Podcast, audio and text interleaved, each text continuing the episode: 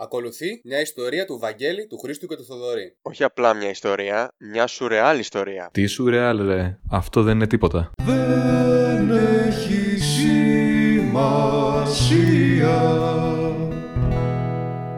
Είναι 6 το πρωί ή τουλάχιστον κοντεύει 6 το πρωί και εγώ σύμφωνα με το νούμερο που γράφει το save του Assassin's Creed Odyssey έχω κλείσει 97 ώρες gameplay.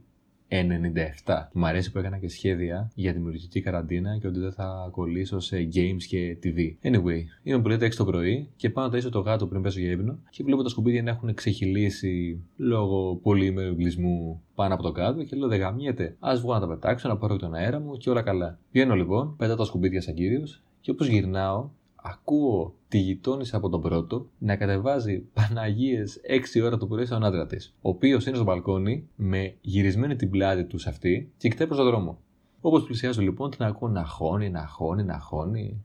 Τύπου ότι εδώ δεν έχεις ξενοδοχείο, να έρχεσαι ό,τι ώρα θέλεις και δεν είμαι εγώ η δούλα σου και λοιπά τέτοια εικονογραφημένα. Πράγμα που μεταξύ είναι περίεργο γιατί αυτοί οι γείτονες, ρε παιδί μου, είναι από αυτούς που είναι μόνιμα χαμογελαστοί ως φορές του έχω πετύχει στη σκάλα, αλλά με το που μπαίνουν μέσα στο σπίτι τους ακούει όλο το τετράγωνο. Όπως και να έχει, κοιτάω και εγώ που τα συνείδησα προς τα εκεί, επειδή ακούω τις φωνές, και το βέβαιο μου συναντάει αυτό του άντρα της. Κοιτιόμαστε για λίγο σιωπηλά καθώς πλησιάζω στην εξώπρωτα, όταν μου φωνάζει ένα Τις κατά κοιτάς ρε. Πριν προλάβω καν να απαντήσω, βγαίνει και η γυναίκα του έξω στο μπαλκόνι μαζί του και του λέει: Θα μου πεις για πού να κοιτάω τώρα και αυτό έλειπε να μου δίνεις για το λε.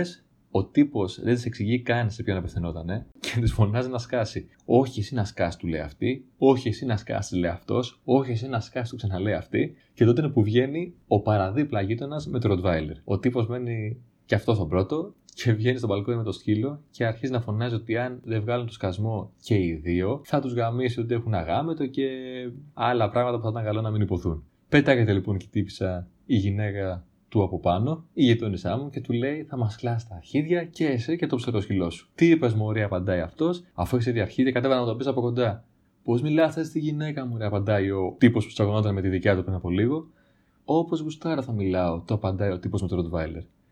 Ε, θα τη φας ρε πούσο, του λέει και ο άλλος, και κατεβαίνει αστραπή κάτω από το πρώτο, με προσπερνάει σαν να μην υπάρχω και βγαίνει για να τη παίξει με τον άλλο που έχει κατεβεί ήδη μαζί με το σκύλο.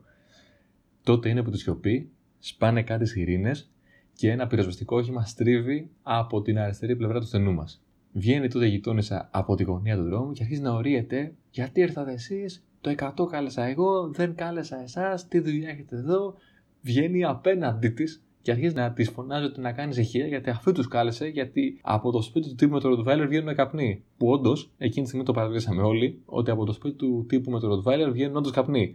Σταματάνε οι πυροσβέστες απ' έξω, όσο οι άλλοι τις παίζουν, βγάζουν τη μάνικα, τρέχουν καρφί μέσα στο σπίτι με πιθανότατα τη φωτιά. Την ίδια ακριβώς στιγμή, από τη δεξιά πλευρά του δρόμου, ένα περιπολικό κατεβαίνει με τις πάντες και σταματάει ακριβώς μπροστά από τους τύπους που παίζουν μπάτσες. Και τότε είναι που μπαίνουν Manowar αρχίζουν να παίζουν Manowar από τα εχέ του τύπου που ζει στην ταράτσα της απέναντι πολυκατοικίας. Το τελευταίο πράγμα που πρόλαβα να δω πριν κλείσει η πόρτα του σπιτιού μου ήταν το Rottweiler να κυνηγάει τον έναν αστυνομικό που προσπαθούσε να χωρίσει τους τρεις που τους παίζανε και τον άλλο να γράφει κλήσει μενιασμένα σε όποιον έβλεπε να είναι έξω και να παρακολουθεί το σκηνικό. Αυτό δεν είναι τίποτα. OK, okay, εσύ τουλάχιστον ήσουν θεατής στο θέατρο του παραλόγου, εγώ όμως το έζησα. Ώρα 9 και κάτι το πρωί. Είμαι στο σπίτι της κοπέλας μου, η οποία έχει φύγει ήδη για τη δουλειά, και μόλις έχω σηκωθεί για να δουλέψω κι εγώ από το σπίτι. Όπως είμαι αγουροξυπνημένος, δεν θυμάμαι καλά-καλά όχι τι μέρα είναι, αλλά ούτε καν τι χρονιά έχουμε. Ακούω ξυπνητήρι και για μερικά κλάσματα του δευτερολέπτου είμαι πεπεισμένος ότι ζω μέσα σε όνειρο και επιτέλους πρωταγωνιστώ σε ταινία του Νόλαν. Ε, τελικά ήταν το κουδούνι, οπότε σέρνω μέχρι το θυροτηλέφωνο και ακολουθεί η εξής στιχομυθία που έχει ακουστεί περισσότερες φορές και από ρεφρέν του Φοίβου. Ποιος είναι, η παραγγελία σας. Σκέφτομαι ότι ήρθαν κάτι βιβλία που έχω παραγγείλει εδώ και μέρες και ανοίγω την πόρτα. Μετά από μισό λεπτό έρχομαι τετ α τετ με ντελιβερά που μου δίνει ένα καφέ και μια μπαγκέτα, κάνει μεταβολή και φεύγει σφαίρα. Με αιφνιδίασε τόσο πολύ να φανταστείτε που δεν πρόλαβα ούτε να αφήσω tips, δεν το σκέφτηκα καν. Έχω μείνει παγωτό και αρχίζω και κάνω σενάρια με το μυαλό μου. Σενάριο 1. Λέω: OK, okay, παρήγγειλε η συγκάτοικος της κοπέλας μου, οπότε πάω να την ενημερώσω ότι ήρθε η παραγγελία και διαπιστώνω ότι έχει φύγει ήδη για τη δουλειά. Τη στέλνω μήνυμα να δω μήπως παρήγγειλε και αντί για τη διεύθυνση της δουλειάς έβαλε αυτή του σπιτιού. αλλά η απάντηση είναι αρνητική. Οπότε πάμε στο σενάριο 2. Κάποιος κρυφός θαυμαστής θέλει να μου φτιάξει τη μέρα με πρωινό έκπληξη. Το σκέφτομαι 5 δευτερόλεπτα, γελάω με τον εαυτό μου, OK, okay, ίσως να κλαίω και λιγάκι μέσα μου, και απορρίπτω αυτό το σενάριο με συνοπτικές διαδικασίες. Άρα μένει μόνο το σενάριο 3. Παίχτηκε μαλακία. Βρίσκω στην απόδειξη το τηλέφωνο της καφετέριας και καλό να εξηγήσω ότι μου έστειλαν παραγγελία που θα έπρεπε να παραδοθεί αλλού. Εννοείται ότι για να μην με θεωρούν τζαμπατζή, τονίζω ότι νόμιζα ότι παρέλαβα την παραγγελία συγκατοίκου, γι' αυτό και δεν την έδωσα επί τόπου πίσω στην τελιβερά.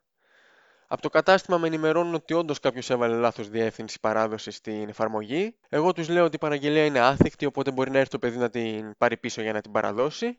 Αλλά μου λένε δεν υπάρχει πρόβλημα, η σωστή παραγγελία έχει παραδοθεί ήδη μπορείς να κρατήσεις το καφέ και την μπαγκέτα. Τα τελευταία λόγια περιττώ να σας πω ότι έχουν στα αυτιά μου σαν μελωδία και μέσα στο κεφάλι μου ο Garfield ήδη χορεύει το I Feel Good. Επιμένω λίγο για τα μάτια του κόσμου ότι δεν έχω πειράξει την παραγγελία, άρα μπορεί να έρθει να την πάρει πίσω ο Deliveras, αλλά μου λένε όχι, όχι, don't worry και η κλίση τελειώνει κάπου εκεί. Και τώρα το μεγάλο τεστ. Τσεκάρω τον καφέ. Είναι φρέντο εσπρέσο γλυκός. Εγώ τον πίνω μέτριο, αλλά να σας πω και κάτι. Είμαι βολικός άνθρωπος, θα προσαρμοστώ. Εξάλλου μπαγκετούλα είναι με κοτόπουλο όπως ακριβώς την παίρνω κι εγώ. Ξεκινάω λοιπόν τη μέρα μου με την καλύτερη δυνατή διάθεση, πεπισμένος ότι όλα θα, κινείς, θα κυλήσουν τέλεια. Τα έχω διαβάσει κάτι τέτοια εξάλλου σε motivational blogs. Fast forward τώρα, έναν αιώνα αργότερα, ή τουλάχιστον έτσι μου φάνηκε. Λόγω τεχνικού προβλήματος, η ταχύτητα στο ίντερνετ αγγίζει σχεδόν τα 0,8 ολόκληρα Mbps, οπότε δεν μπορώ ούτε να δουλέψω σωστά, ούτε να τα παρατήσω όλα και να κάνω το λεγόμενο Netflix and chill. Ο γείτονας εξ αριστερών βλέπει το νέο κύκλο του καφέ της χαράς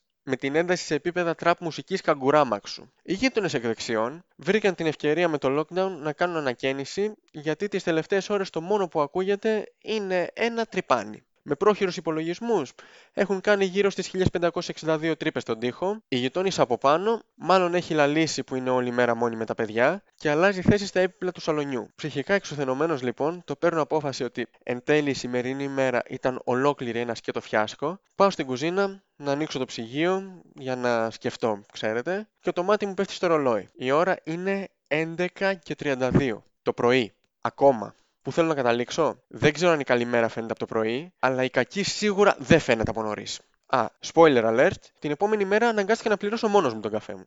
Motivational bloggers, σας ψάχνω. Αυτό δεν είναι τίποτα. Όλα αυτά που λέτε και οι δυο σας με τον ένα ή τον άλλο τρόπο τα έχουμε ξαναζήσει όλοι μας και τσακωμού στη γειτονιά έχουμε ξαναδεί, οι οποίοι οδηγούν πολλές φορές σε μεγάλες καταστροφές και γίνεται χαμούλης γενικότερα. Έχουμε ε, ανθρώπους στα μπαλκόνια και σκυλιά να γαυγίζουν και περιπολικά και ιστορίες. Και σκηνικά εντός του σπιτιού με ενοχλητικούς γείτονες και, και τρυπάνια στους τοίχου και ιστορίες. Προφανώς υπάρχει ο μεγενθετικός φακός της καραντίνας, που κάνει όλα τα σκηνικά πιο σουρεάλ. Αλλά με τον ένα τον άλλο τρόπο θα έχεις ξαναζήσει αυτά τα πράγματα.